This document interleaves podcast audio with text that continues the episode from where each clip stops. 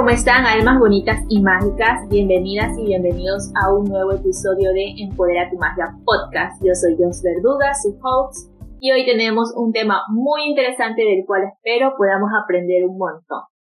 Tal como dice el nombre del podcast, que es Empodera, vamos a empoderarnos de las infinitas posibilidades que hay disponibles para todos nosotros y hoy lo haremos a través de conocer sobre cómo el Tantra y la energía sexual nos permiten crear relaciones más conscientes y gozosas.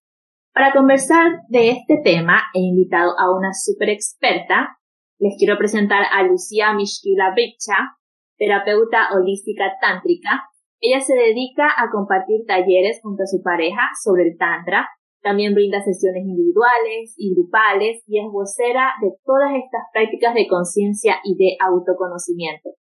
Bienvenida Lucía, muchísimas gracias por estar aquí, por aceptar la invitación.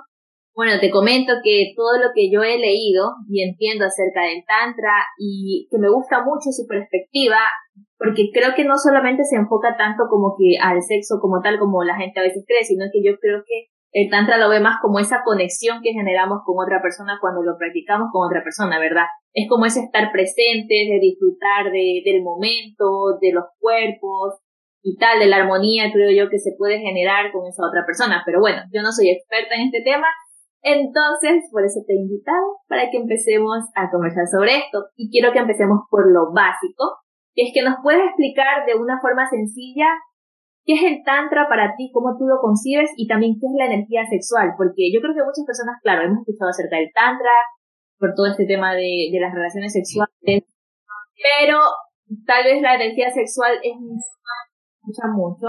Entonces, pues, vayamos entrando en contexto y así lo dirigimos al tema de las parejas, cómo podemos generar estos encuentros conscientes. Buen día eh, a todas y todos los que estén escuchando. Eh, bueno, vamos, vamos por partes, ¿no? Por un lado, vos nombrabas esto de estar presentes cuando estamos en una relación sexoafectiva con una persona. Eh, pero bueno, esta práctica va, bastante más allá del encuentro sexual con otra persona. También está el encuentro sexual con una misma o con una mismo, entendiendo ese momento de sexualidad como, un tiempo en realidad en el que nos podemos ver en espejo con cómo estamos en relación a la vida en general, ¿no? Es como, para mí es un espacio donde converge mucho de, nuestras maneras de comportarnos en la vida. Por eso, respondiendo a, tu otra pregunta de qué es la sexualidad, para mí la sexualidad es todo aquello que, que está vivo, ¿no? Que está en movimiento.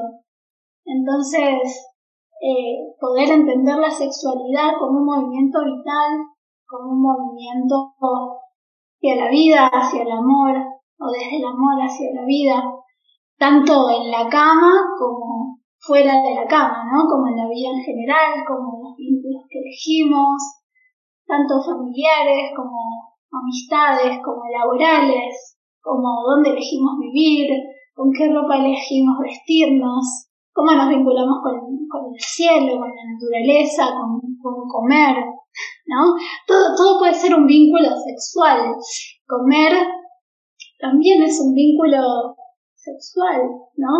Hay un maestro de Tantra que se llama Daniel Odier que, que, dice que así como nosotros deseamos, por ejemplo, al agua que está en el vaso, eh, esa, esa agua también nos desea a nosotras a nosotros. Entonces, eh, entender eh, que, la, que la vida es esa atracción constante, ¿no? Ese movimiento constante, constante eh, entre cosas que por alguna razón se retroalimentan, ¿no? Entonces, en ese sentido, a veces esa retroalimentación es, es con una otra persona a nivel sexual, pero está bueno también abrirnos a pensar intimidad y, vulnerabilidad.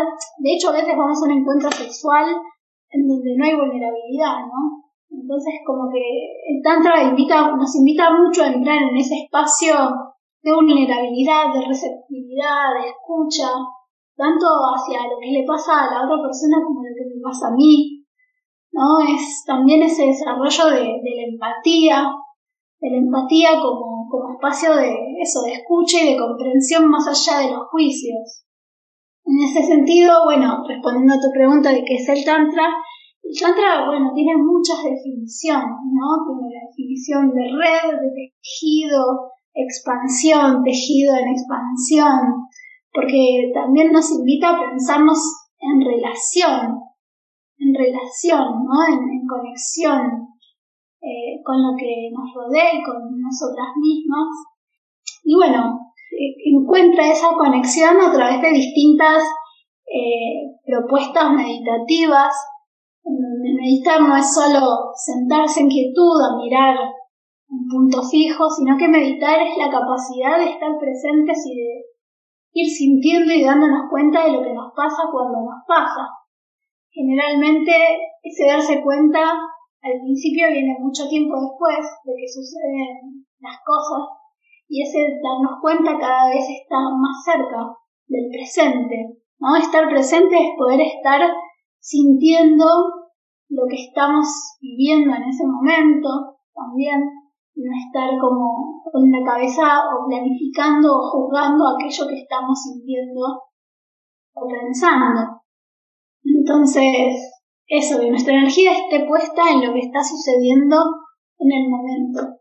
Me parece interesante lo que tú dices del presente ahí en todo lo que está pasando, porque a veces puede suceder que cuando las personas estamos en encuentros sexuales, eh, no estamos verdaderamente presentes. Eh, con la pareja o en el momento, ¿verdad? Sino que estamos en nuestra mente, estamos a veces totalmente desconectados o a veces estamos buscando llegar a una meta, por ejemplo, a veces puede ser un orgasmo o tal vez no queremos estar con esa persona y queremos que las cosas terminen ya, o sea, y también creo que se refleja mucho en este tema de a veces tener relaciones sexuales por tenerlas sin ser verdaderamente de lo que estamos haciendo, de la energía que estamos entregando, porque yo tengo, bueno, de lo que he leído, que no sé si tú me puedas, bueno, desmitificar o afirmar esto, esto que he leído, que cuando nosotros también estamos con una pareja, entrega de nuestra energía y entrega de su energía a nosotros, ¿verdad? Sí, todo aquello que nos abrimos a recibir nos afecta, ¿no? y en la sexualidad es, muy claro, bueno, en la sexualidad y en, la penetración particularmente, eh, con todo lo que sea penetrar en el cuerpo del otro. Pero bueno, pienso en cuántas maneras hay de penetrar y ser penetrados, ¿no? En la energía del otro, que alguien venga, un desconocido venga y te grite a la cara, ¿no? Y vos te asustes de alguna manera está afectando tu energía, ¿no? Eh, después, bueno, hay que ver qué hace uno con eso. Por eso también hay mucho mito en que la sexual, como, como cierta, este hábito de ponerle miedo a la sexualidad, ¿no? De que el otro te va a dejar algo que te va a hacer daño, o que el otro viene a sacarte algo. Bueno, la realidad es que estamos en constante interacción eh, con las personas y con, con, la vida. Entonces, bueno, parte también de, de, del desarrollo madurativo de una persona creo que tiene que ver mucho con, con poder entender cuáles son los propios límites y aprender a expresarlos, ¿no?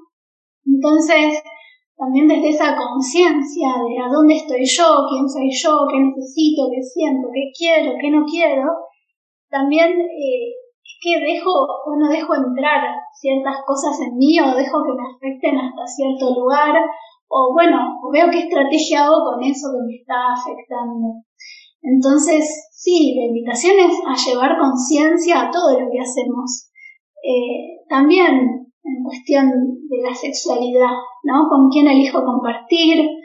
¿Por qué? ¿Por qué voy al encuentro sexual? Si voy a un encuentro sexual por una necesidad de, afecto y de contención, si voy a la sexualidad para no pensar en ciertas cosas, si voy a la sexualidad porque estoy muy estresada, si voy a la sexualidad para darle placer al otro sin importar lo que yo siente y lo que yo necesite. ¿No? A veces también la, sexualidad es un espacio de, evasión eh, y no de encuentro, ¿no? En donde, o un espacio en donde en realidad solo está jugando una de las dos personas, no las dos personas. Como que como que uno se entrega al deseo del otro, no porque sea algo malo, pero bueno, tiene que haber consentimiento, ¿no? Ambos tenemos que tener ganas de jugar ese juego eh, para el bienestar y el beneficio y la nutrición de ambos. Siempre tiene que haber un, un dar y un recibir al mismo tiempo, porque si no ahí es cuando la energía se corta y empieza a generar como malestar, cuando no hay esa retribución energética en todo lo que hacemos, lo mismo en el trabajo, digamos, si vas a un lugar que no te gusta, hacer algo que no te gusta, a ganar un sueldo que no te alcanza, o por ahí sí te alcanza, pero es tanto el desgaste mental, emocional, que finalmente terminas en pérdida. Bueno, en los vínculos pasa lo mismo, en los sexuales también. La idea es que uno quede mínimo hecha, después por ahí quedas con ganancia, ¿no? eh, pero no en pérdida, sino en poder estar hasta, hasta donde una puede, hasta donde una quiere, entendiendo también que el deseo es cíclico, que no siempre estamos predispuestas o predispuestos a, a lo mismo. Entonces, bueno, es algo complejo, pero no solo la sexualidad, digamos, estar presentes en la vida. Y la sexualidad es mucho más compleja porque es mucho más inexplicable muchas veces. Es más compleja aún. Y sabes que, o sea, lo que entiendo y me gusta el punto que tú llegas es que es muy diferente cómo nos acercamos a, a la sexualidad o a un encuentro sexual, desde qué, desde qué lugar lo estamos haciendo, como tú decías, lo estoy haciendo por no pensar en algo, porque simplemente me siento obligada a tener que darle placer a otra persona o porque quisiera desestresarme. Y creo que sería muy diferente cuando verdaderamente lo hacemos porque queremos, porque lo deseamos, porque nos gusta compartirnos con la otra persona, ¿verdad? Son como que dos plataformas diferentes, de dos intenciones diferentes o intenciones diferentes que, que darían un resultado de un encuentro sexual incluso mucho más placentero para, para uno mismo. Y también lo que tú dices, me gustó bastante lo que tú dices de que, de que todo es como un dar y recibir, de que a veces, si tal vez no recibo de la otra persona como que esa energía contributiva, como que no me va tampoco a nutrir a mí tampoco. Creo que este tema de, al final, eh, de la parte sexual, de cómo, y de cómo nos compartimos con otros, y también a veces de cómo nos damos también placer a nosotros mismos, viene bastante de ese nutrir de los cuerpos, que incluso muchas veces creo que por las religiones especialmente se ha visto un poco rechazado, como que dicen el placer de la carne, ha sido como muy, tal vez puede decirse satanizado, como que mucho tabú, pero creo que en la parte del tantra y de aprovechar esta energía sexual que habita en nosotros, es como más, le da mucho más protagonismo. ¿Verdad?, en nuestras vidas, como para tener como un equilibrio más y aceptarnos también desde todas nuestras perspectivas, porque en muchas religiones se hace ese como rechazo al cuerpo, en vez de... Sí, rechazo, rechazo al cuerpo y rechazo al placer, ¿no? Como también hay como, como una represión hacia el placer, hacia el cuerpo, porque justamente personas que sienten placer y que conocen su cuerpo son personas que, que son mucho más difíciles de ser sometidas. Por eso la sexualidad, ver la sexualidad es algo tan empoderante, porque cuando uno no sabe quién es, no sabe qué quiere, no sabe qué le gusta, no, no encuentra placer en la vida, y sí, mucho más fácil va a venir otra persona a, a imponerse ahí. ¿No? Hacer, digamos, si vos no sabés qué querés de tu vida, por ahí hay, hay, hay, una frase que escuché en algún lugar eh, que me parece genial, ¿no? Que cuando uno, si uno no trabaja por sus propios sueños, va a terminar trabajando por los sueños de otro, ¿no? Y, y en cierta manera es eso, entonces cuando uno conecta más con sus sueños, con sus deseos, con, con saber la fuerza que uno tiene, que uno tiene, todo lo que puede hacer con eso, es más, es más posible que podamos ir a concretar nuestros sueños, a vivir nuestra vida y no la vida de nuestros padres, la vida de, de, las, de que la sociedad te dice que tenés que vivir, ¿no? Entonces, eh, claramente habitar la sexualidad es, muy, es muy empoderante en todo sentido. Por eso es que, bueno, se empieza desde ahí, ¿no? Como decir, che, aprendamos a usar esta energía, porque esta energía, a partir de esto se crea la vida, en todo sentido, lo de hacer personas como de estar en el mundo. Entonces, bueno, usemos esta energía, habitemos esta energía, aprendamos a, a, transmutar, a elevar la energía, a, digamos, y hacer algo rico con eso, ¿no? Algo que nos aporte a nosotros y, a la humanidad. Es, es algo que, que, es para uno y que es para, es para el mundo al mismo tiempo. Es esa práctica también que va de lo micro a, a lo macro. Sí, pienso, pienso en eso. Y más que todo es darnos cuenta de que al final de cuentas esa energía sexual está prácticamente en todo lo creado, toda la como es como también está, no sé si eh, pudiera eh, parecerse un poco o ser parecidas entre la energía femenina sexual, como que este movimiento, esta danza, este como contener, como esta suavidad, ¿no? pero me parece muy interesante cómo deberíamos dejar de dejar esos tabús porque incluso la energía sexual tan satanizada, se podría decir que la mujer tiene la capacidad, creo que, de expresar mucha energía sexual a través de nuestros cuerpos, a través del poder que de por sí tenemos como mujeres, que incluso siempre se nos ha visto como reprimido, ¿verdad? Especialmente en la cultura occidental, todo este tema de de la sexualidad, la energía sexual y las mujeres también como tomando dominio y empoderándose de cuerpos. ¿Qué podría para que nosotras como mujeres, especialmente de, de las nuevas generaciones, podamos empoderarnos mucho más de nuestro cuerpo y dejar a un lado todas esas creencias limitantes de que, bueno, ¿de qué será? De que puede ser, de que quererte empoderar de tu cuerpo es ser una puta o cosas así, ¿no? María Magdalena siendo criticada y tal y cual, porque venimos programados con eso.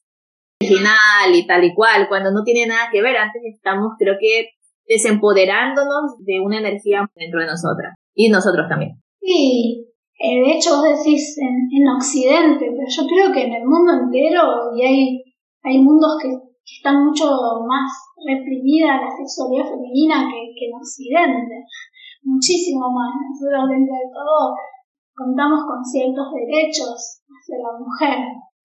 Eh, en ese sentido, pienso que sí, que, que bueno, que a lo largo de la historia el, lugar que ha ocupado la mujer en la sociedad ha ido cambiando eh, en función también de, del contexto, ¿no? Y cada vez más las mujeres estamos más o vamos ganando territorio en relación a, la igualdad, ¿no? A la igualdad de derechos, a la igualdad de posibilidades. Y bueno, también es en cuanto, en cuanto al placer. Y sí, históricamente se ha entendido que la mujer tenía como más predisposición a estar al servicio, a ser más afectuosa, eh, a estar más en contacto con su cuerpo, porque también, porque somos cíclicas, porque, porque gestamos, porque parimos, ¿no?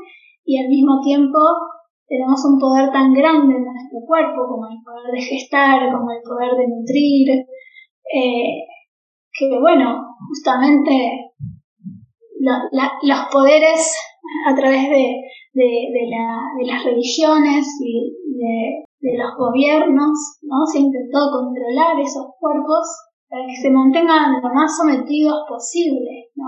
Más sometidos al hombre al, patriarcado, eh, a otro tipo de poderes, ¿no? De, no, no el poder del amor, sino el poder del control, el poder de, del sometimiento, del abuso, ¿no?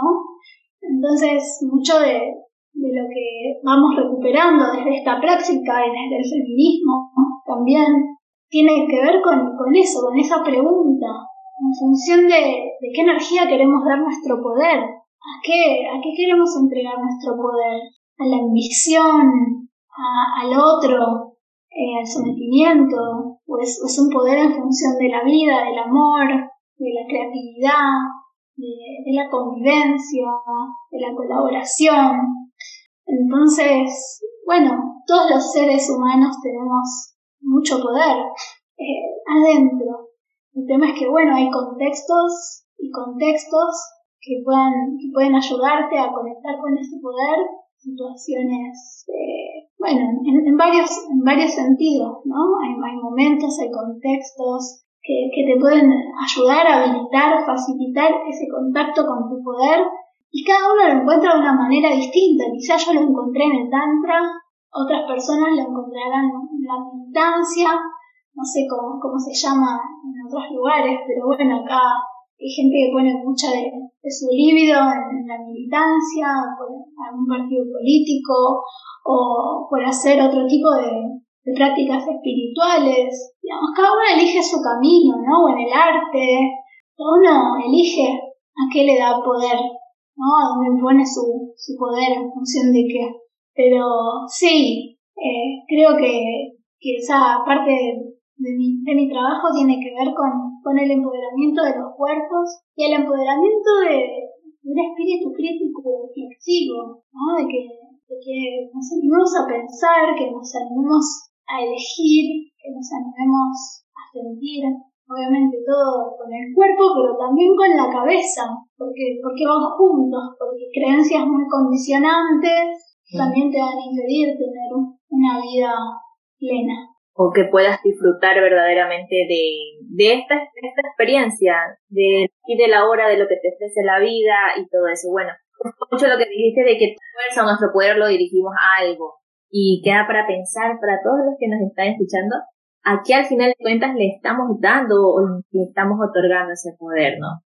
Para entrar un poquito más como en el tema del tantra y cómo, cómo puede contribuir a la vida, nuestra vida sexual, ¿qué prácticas o actividades nos permite crear relaciones más conscientes y tener relaciones sexuales más conscientes y enteras, podríamos decir? Y lo primero que se me viene cuando me haces esa pregunta, pienso en la comunicación no violenta. Hay técnicas de comunicación empática, porque también parte de los problemas que tenemos en la cama tiene que ver con, todo aquello que no, que no decimos, que no, que no sabemos cómo expresar, o que juzgamos del otro o de nosotras mismas. Entonces, como una práctica maravillosa me parece la de la escucha empática. Hay distintas técnicas yo conozco la de la CNB, que es la comunicación no violenta, que la diseña un tipo que se llama de apellido Marshall, Marshall Rosenberg, tiene, tiene un libro que está muy bueno. Eso en principio, ¿no? Porque, como decía antes, es, es, un, es un encuentro entre nuestra mente y nuestro cuerpo. Si la mente no se abre, el cuerpo tampoco se abre. Entonces, hay desde el cuerpo, más concretamente, bueno, tiene que ver con, con empezar a ir a un ritmo más lento, ¿sí? Con aprender a, relajar el cuerpo, a respirar profundo, a ser conscientes de la respiración. Y básicamente es eso, es ir más despacio, es respirar profundo y es eh, ser, ser, ser consciente de lo que nos va pasando ir más lento también. Cuando vamos rápido hay algo en esa observación que se pierde. Entonces, bueno, después hay técnicas, meditaciones para aprender a respirar, para aprender a ir más despacio, para aprender a conectar con los sentidos, ¿sí? Pero unos sentidos conectados con el corazón, no con los juicios, de vuelta. Entonces, bueno, son un montón de prácticas que nos ayudan a parar un poco, a sentir más y a poder codificar eso que sentimos de una manera más libre de juicios, porque ahí a donde vienen los juicios es a donde también eh, la energía empieza a segmentarse. No es que los juicios sean algo malo, los juicios nos ayudan a entender el mundo, nos ayudan a diferenciarnos de los otros, pero bueno, también hay que, hay que saber cuándo diferenciarse y cuándo poder entrar en comunión, en unión con, con las personas que amamos. Sabes que lo que hablabas de educación me parece muy vital porque muchas veces por ese tema de, de, que tenemos miedo a ser juzgados por nuestra pareja o por la persona con la que vamos a estar, eh, no existe como una verdadera y creo que cuando no hay una comunicación, una buena comunicación, al final la conexión no puede darse por completo, ¿no?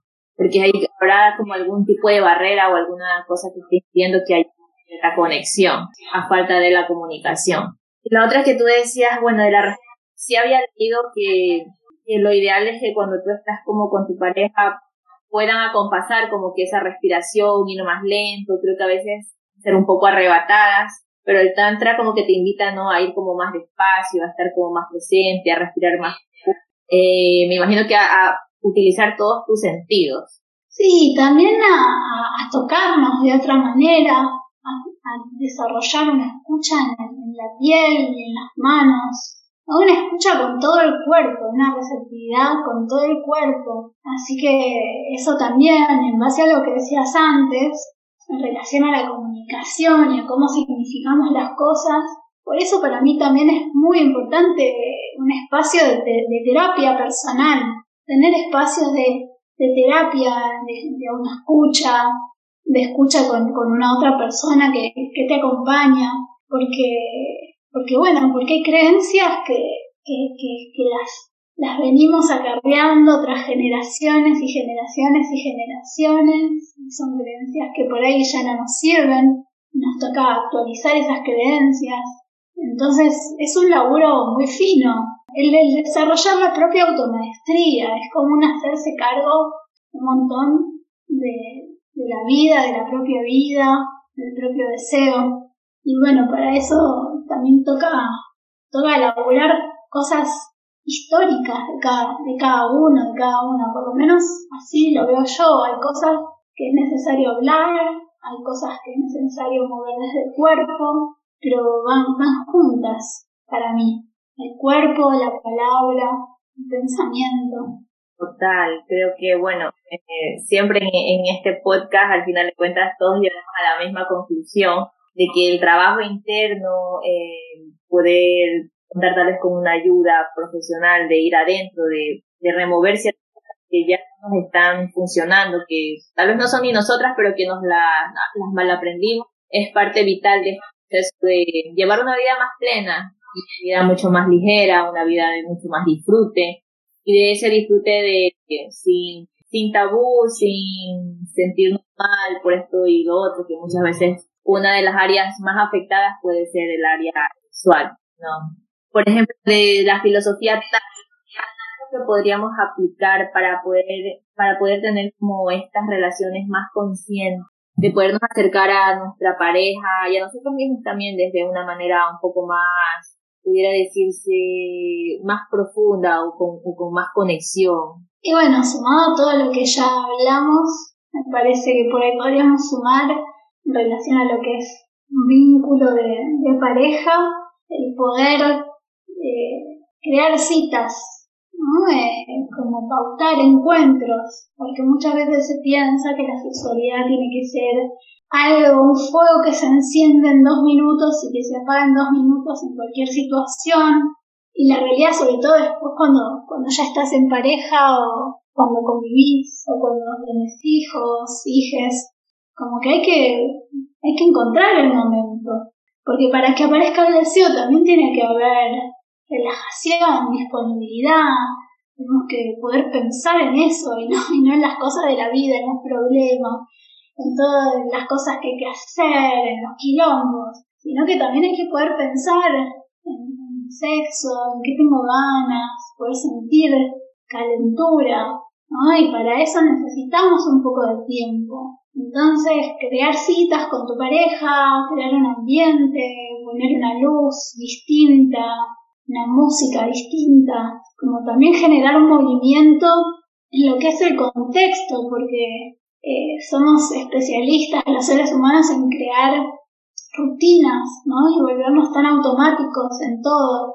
que a veces, bueno, quizás esa recomendación se me ocurre, ver de qué manera poder hacer como un movimiento de aquello que hacemos siempre de la misma manera, probar otra posición, probar otro sonido, probar un trío, ¿por qué no? Como probar otros, otros contextos eróticos, ¿no? En, todo sentido. Eh, sí, el movimiento creo que siempre actualiza, actualiza. creo que más que todo muchas personas creo que llegan a, a interesarse por esta práctica porque por eso mismo, por incluso salir de la rutina, como tú dices, ese movimiento, del hacer algo diferente. Me parece muy interesante y me parece muy todo lo que tú nos, nos dices de, por ejemplo, el tema, yo creo que al final de cuentas sería como crear un ambiente que pueda ayudarnos a, a que nuestros sentidos sean más, ¿cómo se dice? Como a potenciar nuestros sentidos, ¿no? Que contribuyan a que se cree el ambiente alrededor, de relajarnos, de decir, bueno, ¿qué, qué quiero en este momento y tal y cual, ¿no? Incluso me parece que entra mucho la creatividad de la persona. O sea, podemos hasta tener, tener mucha creatividad dentro de, un encuentro sexual si lo vemos desde esta perspectiva de, qué quiero sentir, cómo, cómo quiero pasarlo en este momento. Sí, esto que decís es, es muy lindo porque tiene, tiene que ver con esto de, de, de volver a mirar, ¿no? Cuando, cuando ya conocemos a una persona, pensamos, pensamos, creemos que, eso es algo fijo, ¿no? Que esa persona, como ya nos acostumbramos, se convierte en, un mueble, en un escritorio, ¿no? Y la dejamos de mirar a esa persona, así como nos dejamos de mirar a nosotras mismas, dejamos de, mirar al otro, a la otra, a nuestro compañera, compañero, y, y, bueno, como que todas estas prácticas nos ayudan a justamente a llevar la meditación, a volver a mirar, a volver a, estar presentes, a conectar con lo que hay, no con lo que falta, a aprender a, ser curiosos, ser curiosas, ¿no? De, volver a mirar con eso, con curiosidad, con como desconociendo, desconociendo aquello que, que tenemos al lado todos los días, o que tenemos nosotras, ¿no? Mirar nuestra vulva, ver cómo va cambiando nuestra vulva a lo largo de nuestra vida, a lo largo de nuestro ciclo, mirar nuestros pechos, masajearlos. Es como que pensamos, nos pensamos de, una manera lineal, continua e inmutable. Por eso también es tan difícil para tantas personas la vejez, ¿no?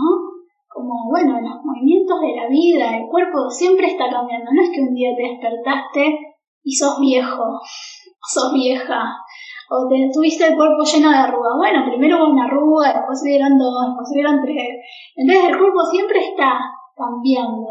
Eh, y, y, poder abrirnos a contemplar ese movimiento también es muy, es muy interesante. Que, que, no siempre nos guste lo mismo, que no siempre nos caliente lo mismo, que no siempre pensemos lo mismo de la vida, nuestras verdades van cambiando, en el mejor de los casos. Entonces, sí, es, es ese volver a mirar. Entonces, no puedes jugar. Claro, volver a jugar, volver a mirar, volver a aventurarnos. Ajá, creo que la invitación, digamos, de esta filosofía es más que todo decir, deja de estar en piloto automático, deja de, de seguir por la vida y seguir como que haciendo lo mismo y repitiendo lo mismo, sino para un poco, quédate presente, piensa, siente, escucha, eh, toca, respira, ¿no? Y, y, y qué te, qué sientes, qué quieres, qué te produce ahora sentir, qué, qué te da curiosidad, qué puedes experimentar de diferente, como esa parte de desconéctate de todo lo externo y vuelve a mirarte a ti, vuelve a mirar a tu pareja, especialmente si ya tiene varios años, varios años contigo, por ejemplo, que podemos descubrir de nuevo entre ambos, ¿verdad?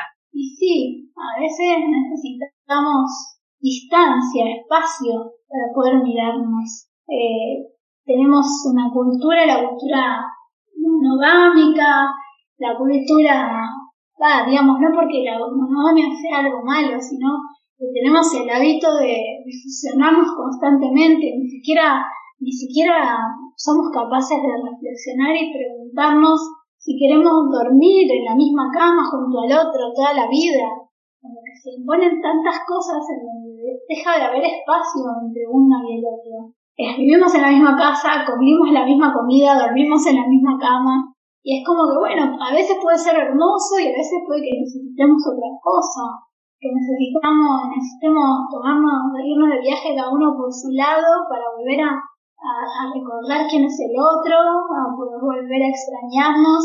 Y a veces, bueno, a veces eso, eso sucede con el tantra sin irte de viaje, ¿no? O sea, te vas de viaje en, el lugar en el que estás. Eh, generalmente es más fácil, sobre todo al principio, cuando, cuando alguien te guía, no es que es tan fácil hacerlo, entrar en esos estados de trance y profundidad sin, sin una guía. Por eso los talleres tantra para parejas o para mujeres son tan lindos, porque de alguna manera también te toca abrirte a otro que se suma a tu pareja de alguna manera, ¿no? Alguien que te está mirando, que te está guiando, que te sugiere cosas, pero ya no es uno o el otro, una o la otra, es como una tercera que, que viene a traerte imágenes, a proponerte como, como un nuevo relato, una nueva poesía, ¿no? nuevas imágenes que te generan nuevas sensaciones. No, no es tan fácil agarrar un libro de Tantra, leerlo y hacerlo. Generalmente es mucho más rígido lo que sucede, menos espontáneo.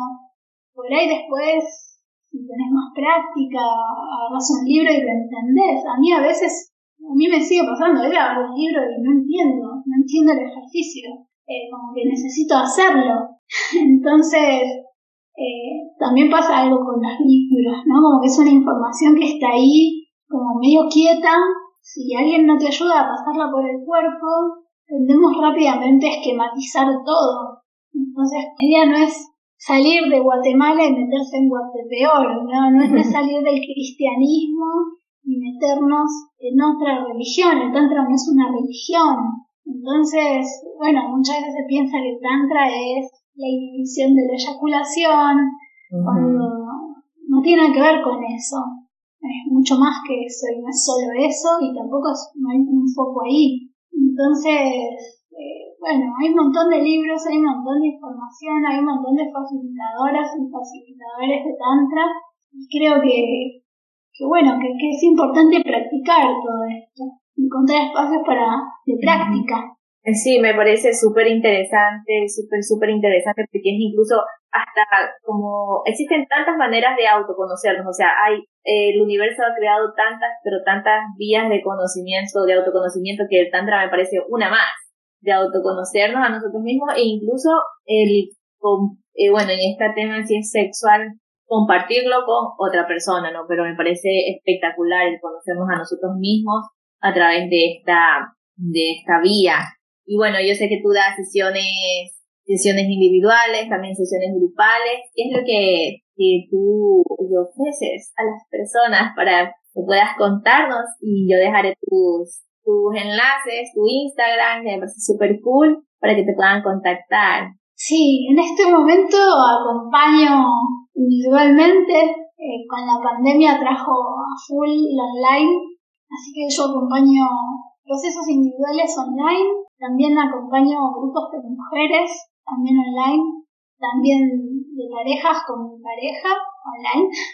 Y ahora, ahora en, a finales de noviembre vamos a hacer un retiro presencial, en donde, bueno, está bueno, es es maravilloso, obviamente, lo presencial y también no, hay que venir en pareja, no es solo de mujeres, entonces eh, creo que también cuando uno está en pareja está bueno nutrirse de otras energías, porque de vuelta, ¿no? Si no nos miramos vos yo, vos yo, vos yo, vos yo, es como, es, es un montón de, de, exigencia y de expectativa puesta en una sola persona.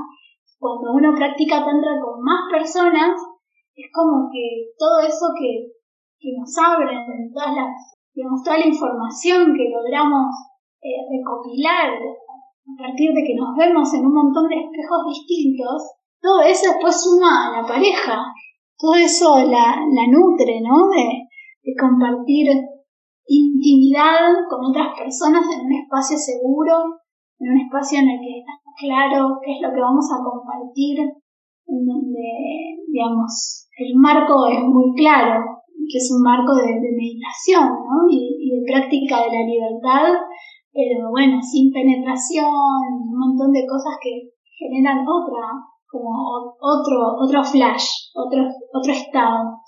Entonces, bueno, eso, eso es lo que tengo para ofrecerles en este momento. Qué chévere, súper, súper cool. Muchísimas gracias, Lucía, por aceptar la invitación, por darnos de tus conocimientos, por compartirte. La verdad que me parece súper interesante. En un futuro sí me gustaría poder participar en, en, esta educación que tú abriste, que me pareció muy lindo y que por eso te contacté, o sea, supe de ti, por el círculo de mujeres que sabes compartir, pues espero que cuando abras la siguiente pueda estar, porque me llama un montón la atención, de verdad.